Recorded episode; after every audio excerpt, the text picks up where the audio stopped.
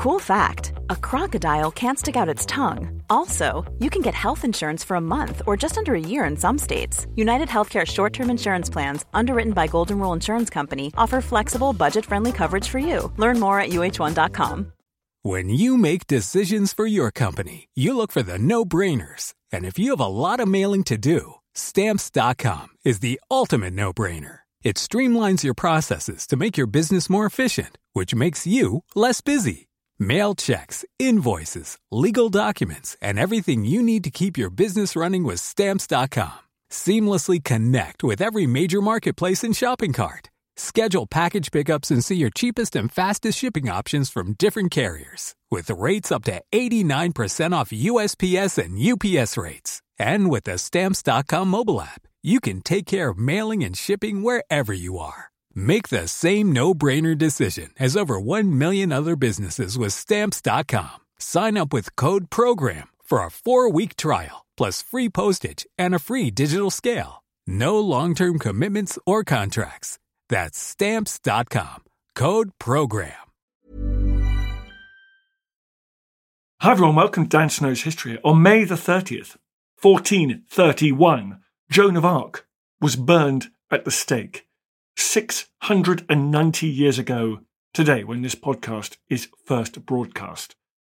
She was 19 years old.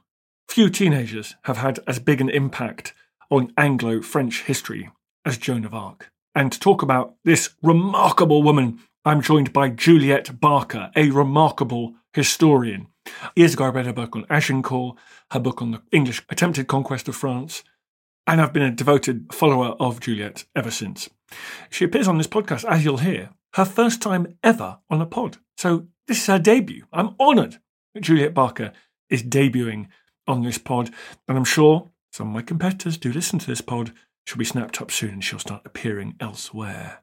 But you know what? Good, because she's brilliant. She needs to get as wide an audience as possible. So we're about to talk Joan of Arc. Before I do so, if you are interested in medieval history, this period, you can check out Eleanor Yanniger's wonderful series on medieval lives over on historyhit.tv. You simply go to History Hit, the world's best history channel. You sign up to a subscription. You get access to Netflix for history, all those hundreds of hours of documentaries, hundreds of pods. It's a wonderful thing.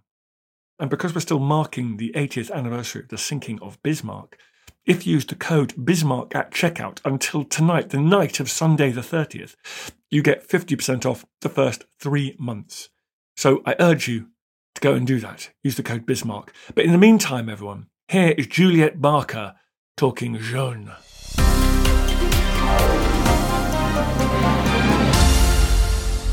Juliet Barker, thank you very much for coming on the podcast. My pleasure. My very first podcast. Well, I cannot believe this is your first podcast. What a coup for us. This is great. I read your books with such fascination the minute they came out. Joan of Arc, if it wasn't well attested, you'd think that the story was almost made up. It does sometimes feel like that, isn't it? She's such an iconic figure, and someone that in a way you feel is very relatable because she's this young girl and she's doing wonderful things. But on the other hand, there is such a broad stretch of acres between her times and ours that in many ways we can't understand how and why she got where she did at the time and how and why she was so successful. And I think this has been the thing that's really interested people for so long. For me, the great interest in her really is that she is probably the best documented life that we have of a young medieval girl who isn't a noblewoman. She's the daughter of peasants. She comes from a very humble background. And yet here she is involved in the major events of her time. And not only that, but her life is documented in such detail. So tell us, quite apart from her future as a military commander, what do we know about her childhood? She had a very ordinary peasant upbringing. She lived in a little village called Domrémy, which was on the borders of France in Lorraine, that sort of area that was always disputed and still has been disputed for many centuries since. She was surrounded by lands that belonged to the Duke of Burgundy or owed allegiance to the Duke of Burgundy, and she's brought up in the midst of civil war. because throughout, from before she was born, actually, France had been torn apart by this war between the Duke of Orléans and his followers, who were known as the Armagnacs, and the Duke of Burgundy, who were the Burgundians. And little Domrémy was a tiny village, but it was a little Armagnac enclave surrounded by Burgundians. And so she was very much at the forefront of the war that was going on throughout this period. So you think she may have been a victim of that war? You think she would have had direct experience of violence? We know that she had that experience, yes. Burgundian soldiers regularly raided into the area. Her village had to pay for protection from a local castellan to keep the Burgundians off their lands. We know that soldiers came and raided several times, burnt the village down, destroyed the village. In 1428, which is literally the year before she becomes this iconic figure who goes off to France to meet her king, the village is actually attacked and sacked by Burgundian soldiers. I mean, it's a common experience throughout France, and in one way that makes her a very sympathetic figure for others of her class, because she went through exactly what everybody else did. So this young woman was no naive provincial innocent. She was likely to have been a deeply traumatised survivor of war and perhaps war crimes. I suspect so. It was always said that her father had said that he dreamt that she was going to be taken off by soldiers, that she would leave the village with soldiers. And people have interpreted that since then as being, you know, she was going to go to France and become the figure that we all know today. But in actual fact, I suspect it's probably that he just feared she would be carried off and raped and abducted by marauding soldiers, which was a common theme of her life. But the interesting thing is she also had the ordinary things that went on in village life. Her mother taught her the standards of the faith, how to say her paternoster and the credo. She was brought up to sew and to weave in the household. She was a domestic. She knew how to do all those domestic tasks. And she was extremely pious. We know that from a very young age. She went regularly to the church in the next village and was heavily involved in village life and the life of faith. When do we get the first clue that she is going to step on to a bigger stage? When did she become politicised, if that's the right word? I think it's politicised sums it up, because that is what her entire career is. It's politicised by one side or the other. I think she really steps onto the stage in about 1428 when she goes over to the neighbouring town of Vaucouleurs, which is a castle that was held by one of the René d'Anjou's captains, Robert de Baudricourt, and she goes there with the express purpose of telling him that she wants to be taken to see the King of France to give him a message from God. And he sends her packing. He sends her off with a flea in her ear, not once, but twice, and he tells the people who've brought her that they ought to give her a good hiding and take her home again. The third time she goes, he gives in. But what's really interesting is that by that stage, she's become a figure that people recognise in Vaucouleurs.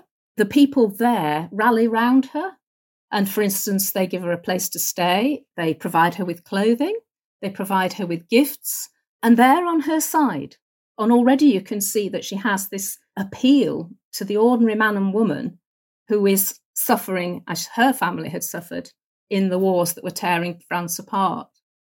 I was reading a wonderful book the other day on the various crises of the 17th century, and you get in these periods of extraordinary hardship and turmoil, you do get these kind of messianic figures emerging. Listening to you talk about, maybe it's not that strange that these traumatized communities look towards, you find it in China, you find it in the Middle East in that period, that you look towards these people who appear to be sort of touched by God. And so maybe it's not that surprising that someone like this emerges in this terrible period. Well, that's something that really interests me, because I always thought she was a one-off. And what you immediately discover is that actually there were many other examples of women, and they're nearly all women, who were just like her, women who were excluded from the church by their sex. They're not allowed to be part of the church in terms of priesthood, but women who nevertheless see visions and are holy women. There were lots of women at this time holy women who came from humble backgrounds and who came to speak to power. And they came to see the king or to the biggest religious figure that was in the area to try and bring a peace to that war-torn country. And you see it with all sorts of saintly figures, like Bridget of Sweden, for instance. In France itself, there was a lady called Marie Robin who came from the south of France, went to see the King of France and told him what for and what he should be doing to restore peace. But in one of her visions, she said that she has been presented with a great heap of armour. And she was absolutely terrified because she thought she was going to have to put it on. But her vision told her that she would not worry because she was not going to wear this armour. There was going to be another woman, a Pucelle, a young maiden who would come after her, who would wear that armour and would save France. And this is only a few years before Joan makes her appearance on the scene. Wow, I didn't realise Joan had her own John the Baptist. That's very exciting. She did, yeah. So she gets listened to. Is that the critical moment, that first nobleman finally saying, come on then, you painful person, I'll take you along and we can meet some bigwigs? I think that's the important first step, because he is a counsellor and privy to René d'Anjou and to a court party that was very taken up. These were the people who supported Marie Robin as well.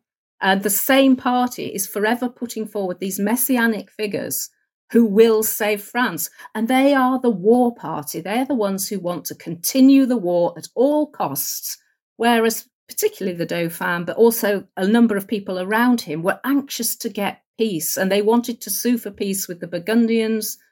But because this terrible conflict that had gone on between the Armagnacs and the Burgundians, there was a huge court party that was committed to fighting to the death. What happens when Joan is then, it's a bit like a sort of gangster film, layer cake. What happens when she arrives at the next layer? Does she start to meet some really, really important aristocrats? She does, but what's interesting is when she leaves, she does dress as a man. For the first time, we're told that she puts on male clothing. She rides by night with a little group of people to support her. And what's interesting is that one of the people in that group is a royal herald. So we're always told she just arrives with a da-da, here I am. But in fact, she had a royal herald with her. So they knew she was coming. And she was brought to Chinon, where the Dauphin was staying, and was actually brought into his presence. And to do that, she needed somebody on the inside who was going to pave the way for her. And I'm pretty sure it's the Angevin party, the Dukes of Anjou and their supporters. You've mentioned the Burgundians. You've mentioned the war going on with them. You haven't mentioned the English yet. So where do they come into it, the dastardly English? Well, France had been at civil war since virtually the beginning of the 15th century. And Henry V, the King of England, had seized the opportunity to play these two parties off against each other to revive his claim, first of all, to the Duchy of Normandy. And that's why he went into France in 1415 and fought the Battle of Agincourt, and then went back 2 years later and conquered the whole of Normandy. So he added that to his treasure chest, as it were, and he already still owned a large part of what we know as Gascony, because he'd inherited that. So the English all had acquired, at the expense of the Burgundians and the Armagnacs, a huge tranche of France. In the meantime, because of the political situation, because the two French sides hated each other so much, Henry was able to ensure that he married the daughter of the then King of France, who was mad and thought he was made of glass and that if he sat down, he would break. The two of them married, and the Dauphin, the last surviving heir of the King of France, Charles VI, was literally, legally dispossessed of his lands in favour of Henry V, who was chosen as the future heir of the King of France. And so you've got all these parties milling around together, and it's one side playing off the other side all the time.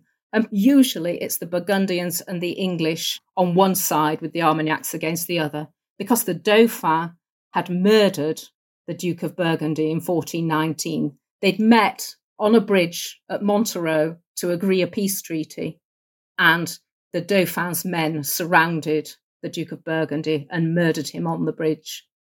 And a monk actually said that the English entered France through the skull of the Duke of Burgundy. Quite a colourful phrase, but quite apt. And so when Joan goes to meet the Dauphin, yeah. Henry V, obviously dead by that stage. Yes. Usefully, his infant son is on the throne. So it's the English that are the immediate threat, is it? Yes, I suppose so, yes. Yes, it is. The English are in league with the Burgundians. They've got a strong alliance there because Henry V wants to get as much as he can of France. The Duke of Burgundies want to do everything they can to suppress the Dauphin and his supporters. So when she goes to Dauphin in Chinon, the English and the Burgundians are sort of the same enemy, actually. You're listening to Dan Snow's History Hit. I'm talking to Juliet Barker about Joan of Arc. More after this. Hey, I'm Don Wildman, and on American History Hit, my expert guests and I journey across the nation and through the years to uncover the stories that have made the United States. From first flight to first ladies, from stitching the Star-Spangled Banner to striking gold in California, to shooting for the moon with Apollo. We've got you covered. Catch new episodes of American History Hit, a podcast by History Hit, every Monday and Thursday, wherever you get your podcasts.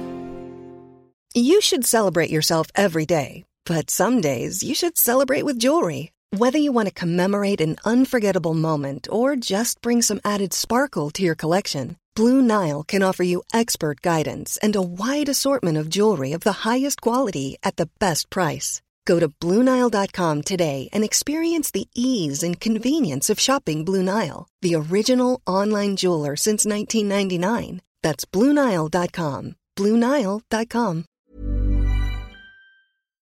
Looking for the perfect gift to celebrate the moms in your life? Aura frames are beautiful, Wi-Fi connected digital picture frames that allow you to share and display unlimited photos. It's super easy to upload and share photos via the Aura app. And if you're giving an Aura as a gift, you can even personalize the frame with preloaded photos and memories. And also remember, when you're using messaging apps, they shrink the photos. You cannot print those out. You cannot blow them up. This is high-quality imagery going to one of the most important people in your life. The Aura app is super easy to set up. It takes about 2 minutes, and you're going to love it. There's free unlimited storage. Add unlimited photos and videos and invite as many people as you want to a frame. Right now, Aura has got a great deal for Mother's Day. Listeners can save on the perfect gift by visiting auraframes.com to get $30 plus free shipping on their best-selling frame. That's A-U-R-A frames.com. Use code Dan Snow at checkout to save. Terms and conditions apply.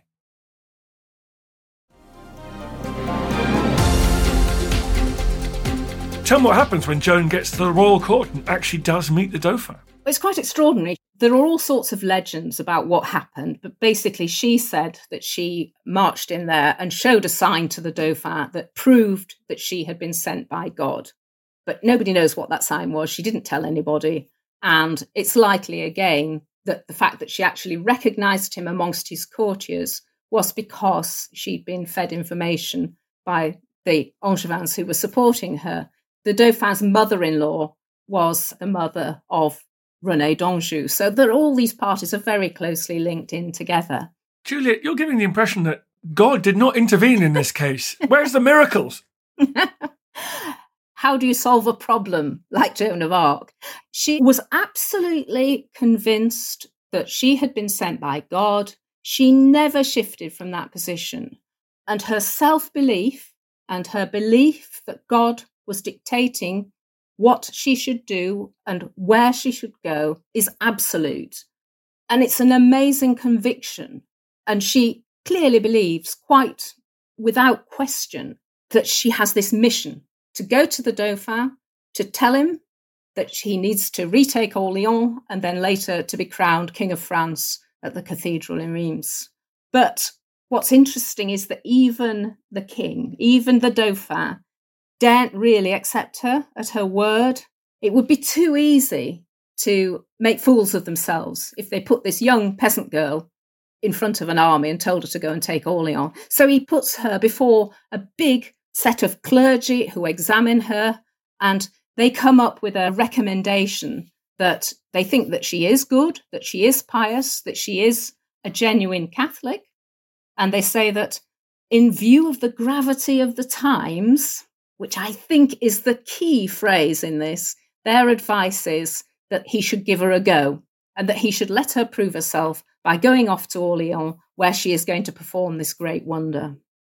So depending on your view of things, you might see this when she does go off to Orléans and relieves the long siege of Orléans, then people did see it at the time as being miraculous, little short of miraculous. But what's interesting again about this is that they set her up in terms of how they sent her there. They provided her with armour. They provided her with a banner that, when you read the heraldry of it, had her saints on it. She had St. Catherine and St. Margaret, who were the saints who spoke to her all the time. She had them on the banner. And she was taught to ride a great war horse. This is a village girl. She would not have been able to ride a war horse. So they set her up to look like the image of this girl who was going to fulfill the prophecy of the girl from Lorraine who was going to come and rescue France. This is the bit that I find, maybe I'm being sexist, but she does seem to have led the armies herself, doesn't she? I mean, what role did she play when she went to Orléans? Great siege going on. Was she a sort of flag bearer? Was it a morale booster? Or was she making operational decisions? No, she wasn't. And that's what's really interesting about it again, is that she didn't make the operational decisions. There were lots of experienced captains in the Dauphin's army. They valued her morale-boosting powers. And I think they believed in her too. They said that when she came towards Orléans, she was at the head of a column that was bringing in supplies for the relief of the town, and the wind was in the wrong direction, so the boats couldn't get up. But as she came up, the wind changed, and so the boats were able to sail in to Orléans. So there were these signs and wonders, and the people of Orléans were just so grateful that somebody had come and inspired them again after such a long siege, that they really took her to their hearts. What you find is that the French commanders go back because they've done what they wanted to do, which is get this relief column in. Some of them then decide to attack one of the bastions. They don't tell Joan. She's asleep in bed, and the squire comes up and wakes her up and says, "Listen, look what's going on." And so she rushes out with her banner, and she's always at the forefront, but she never takes those decisions. And I think that's really critical because, yes, she inspired them. What she was terribly headstrong, but she was always at the forefront of battle. She went in with her standard so that all the soldiers could see that she was at the forefront. And she was a really genuinely inspirational figure. She was in the thick of the fight. I mean, she was wounded, wasn't she? Several times, yes. Not just at Orléans, but also outside Paris too. And that again tells you something about the stamina of the girl. I mean, she's only a teenager, don't forget. This is the thing that you tend to forget about her. And she was extraordinary in the way that she was committed because she believed she was doing what God wanted her to do. However you see her, you can't get around that. Some people think she was deluded. A lot of churchmen later on would suggest that, in fact, she was being deceived, that devils had come to her rather than angels, as she claimed. But there is no question that Joan herself believed that her visions were directly from God. When do we start to see her through her enemy's sources? When do we start to see her from the English or the Burgundian angle? Is there a fear there, a curiosity? It's really odd. You'd expect, wouldn't you, that if she's made such an impact on the French at Orléans, that the English would be hugely alarmed at the arrival of this person. You have to remember that one of the reasons that Henry V was so successful was because his victories at Agincourt and the way he conducted himself made people believe that he had God on his side. So suddenly you get this young virgin, and that's very important because the virginal figure is critical to the whole Christian theology of the perfect innocent. They get this young Pucelle, this virgin, coming along and inspiring the French. You'd have thought that the English would have really been terrified. And the really interesting thing is you don't hear anything at all about her in English sources. We're told by some of the French sources that the English shouted abuse at her when they saw her manning the barricades, as it were. But that's about as much as we know. And she's hardly mentioned in English sources. It's really strange. To be fair to her, she delivers. She defeats the English several times. The Dauphin is crowned in Reims, so she delivers. She did deliver, but not quite as the Dauphin had hoped. The Dauphin, in his own way, still wanted peace because he knew that there was no hope for the kingdom unless he could make peace with the Duke of Burgundy and restore himself as the key figure. And so when Joan, in her usual rashness, after the siege of Reims, she wants to go straight off. Let's go and hit the Burgundians in Paris, the great capital. So she goes charging off to Paris and promptly fails at the siege of Paris. Not only that, she comes back to court, she's been wounded, and they sideline her completely. And then they send her off to a siege of a local castle where there was a Burgundian mercenary. She fails there again. Now, once you start failing, you're undermining your own role as God's agent on earth, but you're also undermining the Dauphin and his claim to be supported by God too. And she becomes a bit of an embarrassment. She's so sidelined at court. I mean, they make generous gestures. They make her a noblewoman. They help her parents, give them pensions, that sort of thing. They invite her parents to see the Dauphin crowned at Reims, which is a wonderful touch, I think. But basically, they don't want to let her near any other military attacks at all because they're worried that she'll fail again. And that's what happens. She goes off, she leaves court without the royal permission, which was absolutely a treasonable offence to do so. And she goes off without the king's knowledge, and she goes off to Compiègne and gets into that town and starts to defend it, comes charging out later in the day because she's leading another of her famous rallies where she brings everybody to attack the Burgundian forces here, and is promptly captured. She falls off her horse, she's captured, and she's taken by the Burgundians, not by the English. The Burgundians then sell her to the English. She was ransomable because she was a military figure. And it's then at that point that the English, or the Burgundians with them, take over. And this whole process of what do you do with a saint or a putative saint, certainly a holy woman. What do you do with someone like that who is so headstrong that she won't listen to any advice, won't do anything other than attack, has no knowledge really of military skills? Her solution to everything is just to go charging in. And that's what makes her successful some of the time, but not all the time. What do you do with someone like that? It's very difficult. And the English could have put her in prison, like they did with many of the great French noblemen who spent years and years in prison as prisoners of war. They could have just done that with her. But they decided, mistakenly in my belief, that they needed to undermine her claim to be speaking the voice of God. And so they handed her over to the church to be tried, to see if she was a genuine person who was blessed by God, or whether in fact she was, as they suspected, a heretic. What's interesting there, though, is that the University of Paris, which played a massive role in all this, had asked for her to be sent to them. They said that she was a witch and a sorceress. They said that shortly after she'd tried to attack Paris, and they were all frightened to death that she was going to come again. So the University of Paris is very much at the forefront of this, and they are the ones who lead the prosecution, organise the trial of Joan of Arc. So after a sort of slight up and down trial, she is found guilty and she's condemned to death. Yes, inevitably, really. The wonderful thing about the trial, from a historian's point of view, not from hers, is that you do hear her voice coming over, and the way that she behaves is quite remarkable. There's 131 Burgundian clergymen there, professors of sacred theology, professors of sacred law, all focusing on interrogating her and trying to trip her up. And she doesn't allow them to do so. And because of her self-confidence, her self-belief, her belief that her saints are with her and that she is speaking with God's voice, she doesn't let them override her or terrify her into submission. And basically they run through the story of her whole life. She dismisses as just sort of rubbish when they try and throw in suggestions that she was used witchery or sorcery. And she is quite brusque, just pass on, not prepared to say anything. My saints don't say that, I should tell you about that. And it made them very difficult for them to interrogate her formally.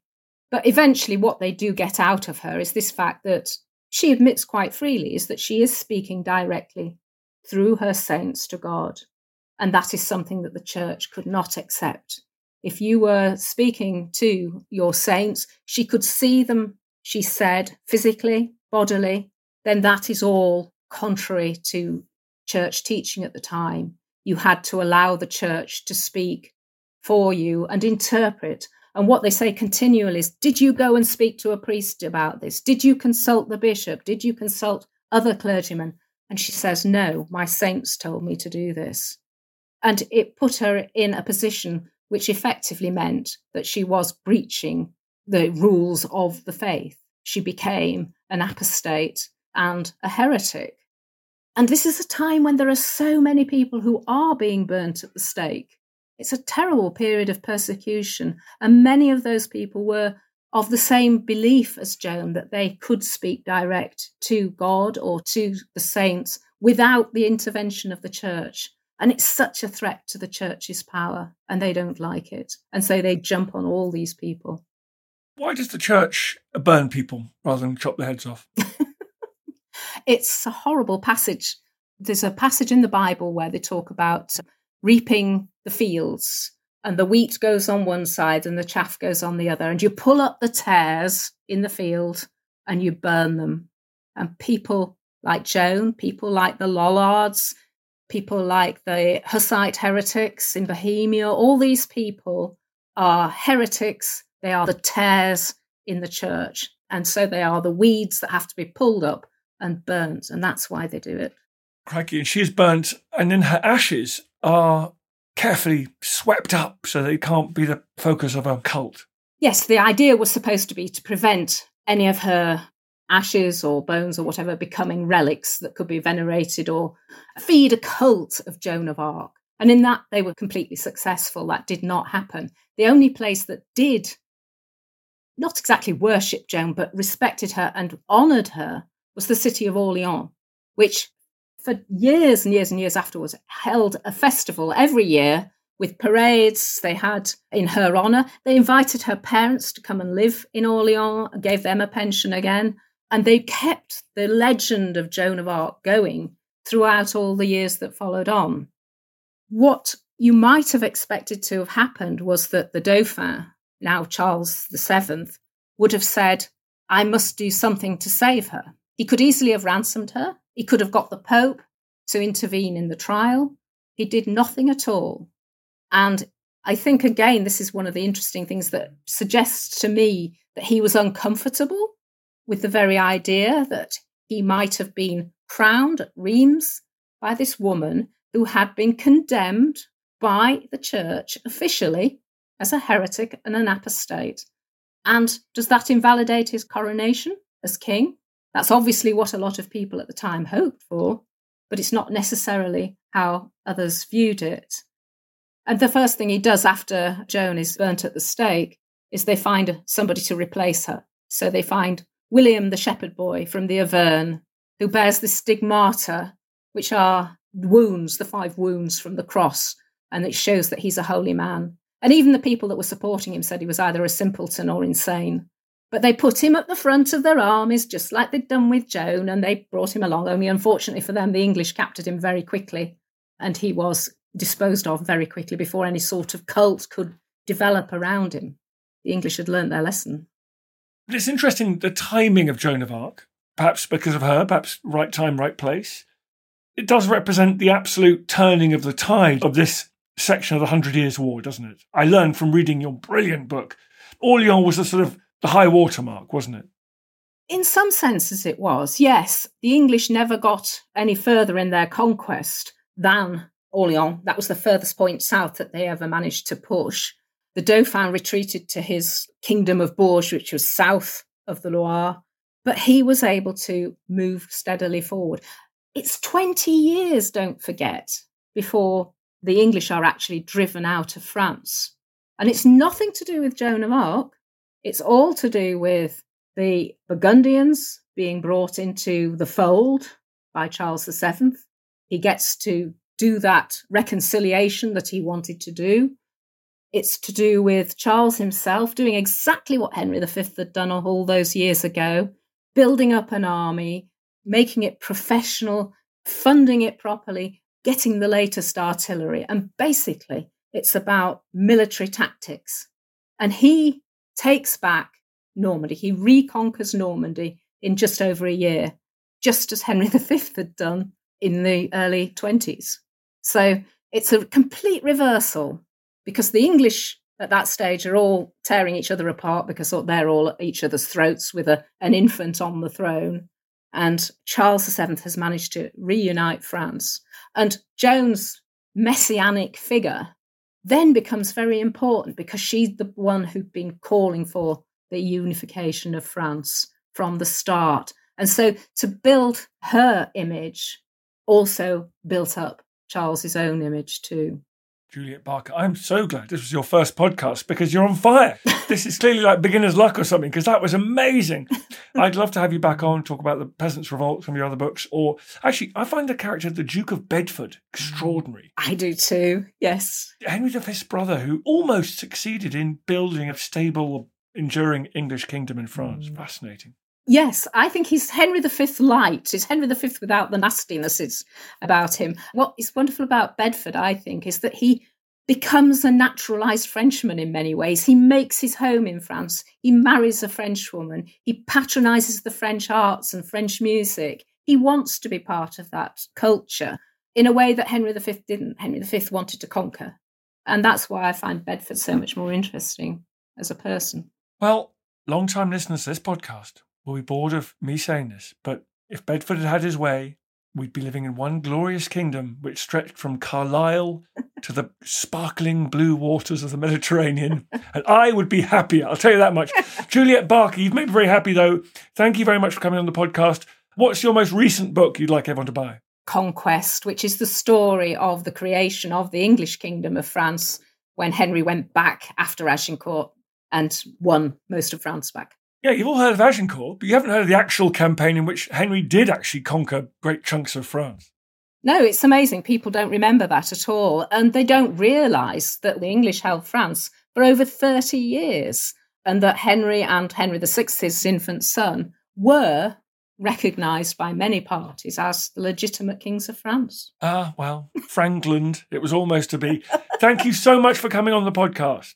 You're very welcome. Thank you. I feel the hand of history upon our shoulders. All this tradition of ours, our school history, our songs, this part of the history of our country, all were gone and finished. Hi everyone, thanks for reaching the end of this podcast. Most of you are probably asleep, so I'm talking to your snoring forms, but anyone who's awake, it would be great if you could do me a quick favour, head over to wherever you get your podcasts and rate it 5 stars. And then leave a nice glowing review. It makes a huge difference for some reason to how these podcasts do. Madness, I know, but them's the rules. Then we go further up the charts, more people listen to us, and everything will be awesome. So thank you so much. Now sleep well. Hey, it's Danny Pellegrino from Everything Iconic. Ready to upgrade your style game without blowing your budget? Check out Quince. They've got all the good stuff, shirts and polos, activewear and fine leather goods, all at 50 to 80% less than other high-end brands. And the best part? They're all about safe, ethical, and responsible manufacturing. Get that luxury vibe without the luxury price tag. Hit up quince.com/upgrade for free shipping and 365-day returns on your next order. That's quince.com/upgrade. When you make decisions for your company, you look for the no-brainers. If you have a lot of mailing to do, Stamps.com is the ultimate no-brainer. Use the Stamps.com mobile app to mail everything you need to keep your business running with up to 89% off USPS and UPS. Make the same no-brainer decision as over 1 million other businesses with Stamps.com. Use code PROGRAM for a special offer. That's Stamps.com, code program. Thank you for listening to this episode of Dan Snow's History Hit. Please follow this show wherever you get your podcasts. It really helps us, and you'll be doing us a big favour. Don't forget you can also listen to all of these podcasts ad-free and watch hundreds of TV documentaries when you subscribe at historyhit.com/subscribe. As a special gift, you can also get your first 3 months for just £1 a month when you use code DANSNOW at checkout.